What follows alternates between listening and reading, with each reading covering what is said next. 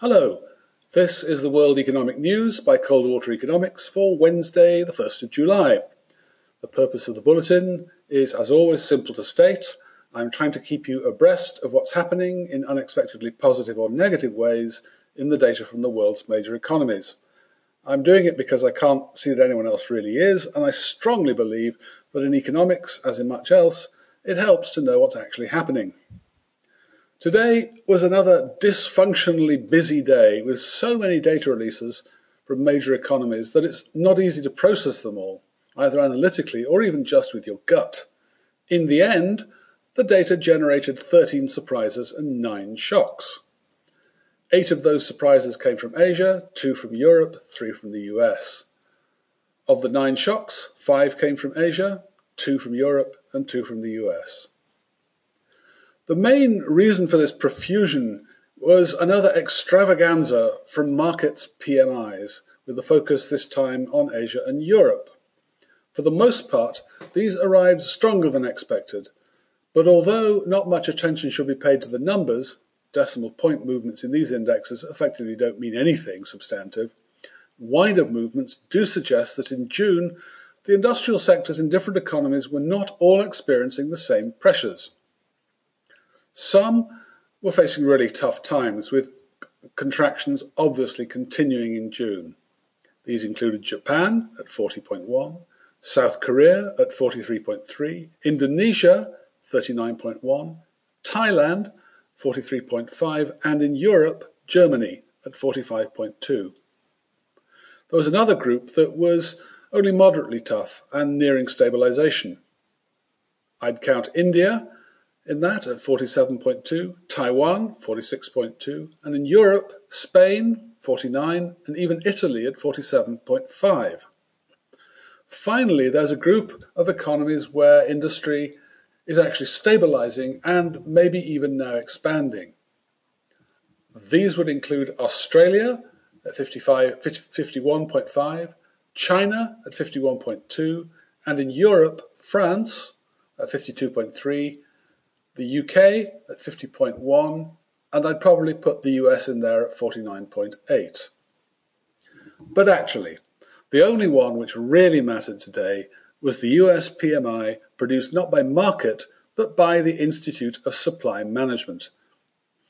This is the one highly respected PMI which has spawned the profusion of low grade imitators which so clutter up our calendar and this reported a jump of 9.5 points in June to 52.6, which was the highest since April 2019, and was fired by a rise of 24.6 points in the new orders index to 56.4, and with production index rising in response by 24.1 points to 57.3.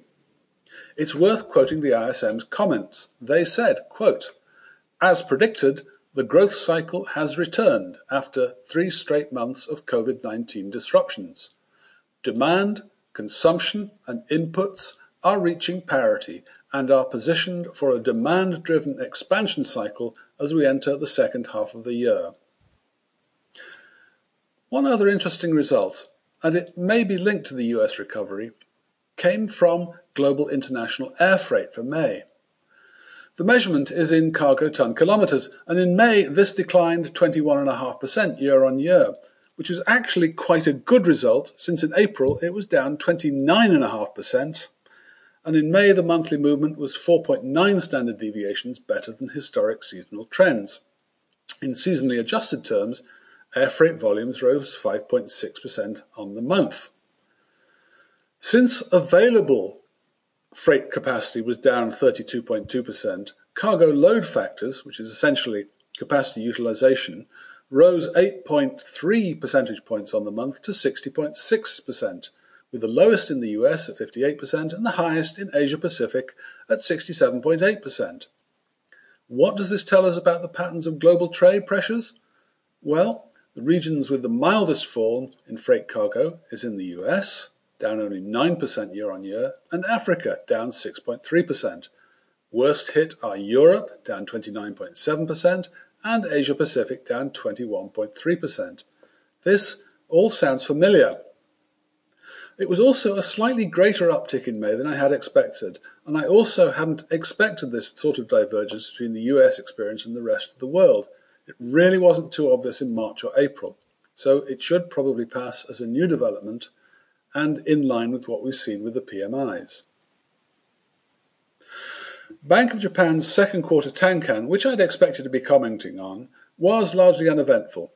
Large manufacturing companies reported the current situation as slightly bleaker and the outlook improving rather less than expected.